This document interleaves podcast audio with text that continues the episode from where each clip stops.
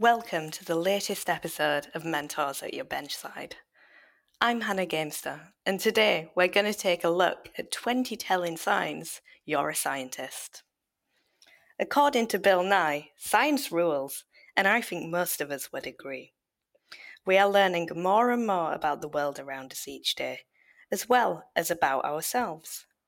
But is there a difference between being a science fan and a scientist? Everyone has their own parameters, but below are some that are likely only found with the latter breed. You know you're a scientist if you're a walking billboard because most of your wardrobe consists of tea free. You know you're a scientist if you're a walking billboard because most of your wardrobe consists of free t-shirts from vendors. Along those lines, because of your strange lab hours, most of your shopping actually happens at vendor booths at trade shows and conferences. You know you're a scientist if, even in your own home, parts of whole are often referred to as aliquots.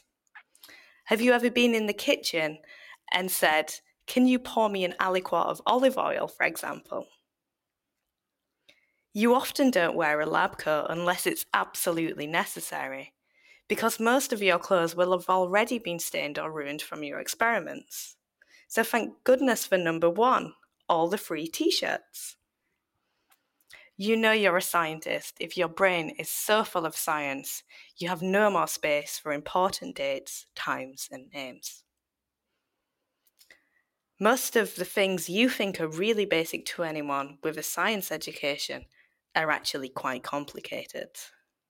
What do you mean you don't know what A T P stands for? You know you're a scientist if you always point out scientific inaccuracies in movies and T V shows.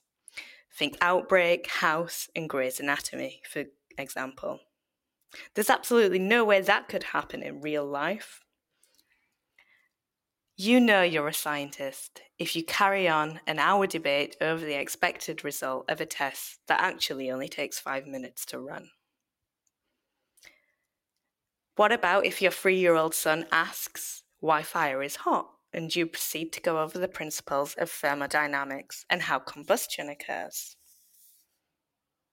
You know you're a scientist if you know that forty-two is not the answer to life, the universe, and everything. You know you're a scientist if you always wear closed-toe shoes.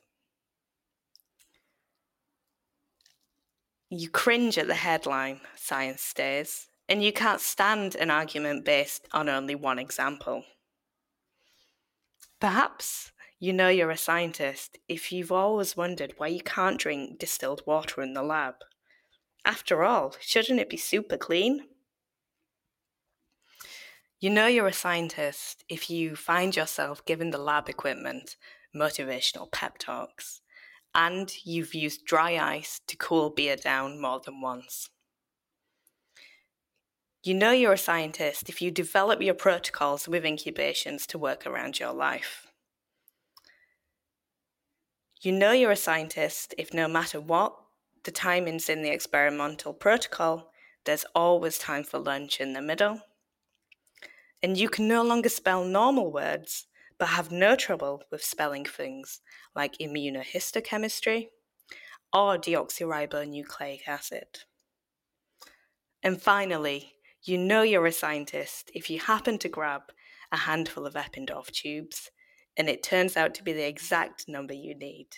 You feel like absolute magic. Scientists are passionate, driven, and purposeful. We like asking questions and finding the answers, even if it doesn't always work out. We like knowledge, and we love to spread that knowledge around. We are who we are, but we are some goofy creatures in the best way possible. I hope you've enjoyed our twenty telling signs you're a scientist. Subscribe to get more help and advice from mentors at your benchside.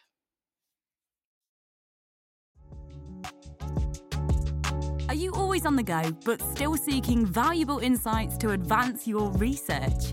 Well, look no further than Listen In, the podcast from Bite Size Bio that offers the benefits of webinars in a portable format. With webinars featuring leading researchers and commercial specialists discussing techniques like CRISPR Cas nine and microscopy. With Listen In, you can tap into their expertise and drive your research project forward efficiently and productively, no matter where you are. Visit bitesizebio.com forward slash podcasts or search for Listen In in your podcast app to subscribe.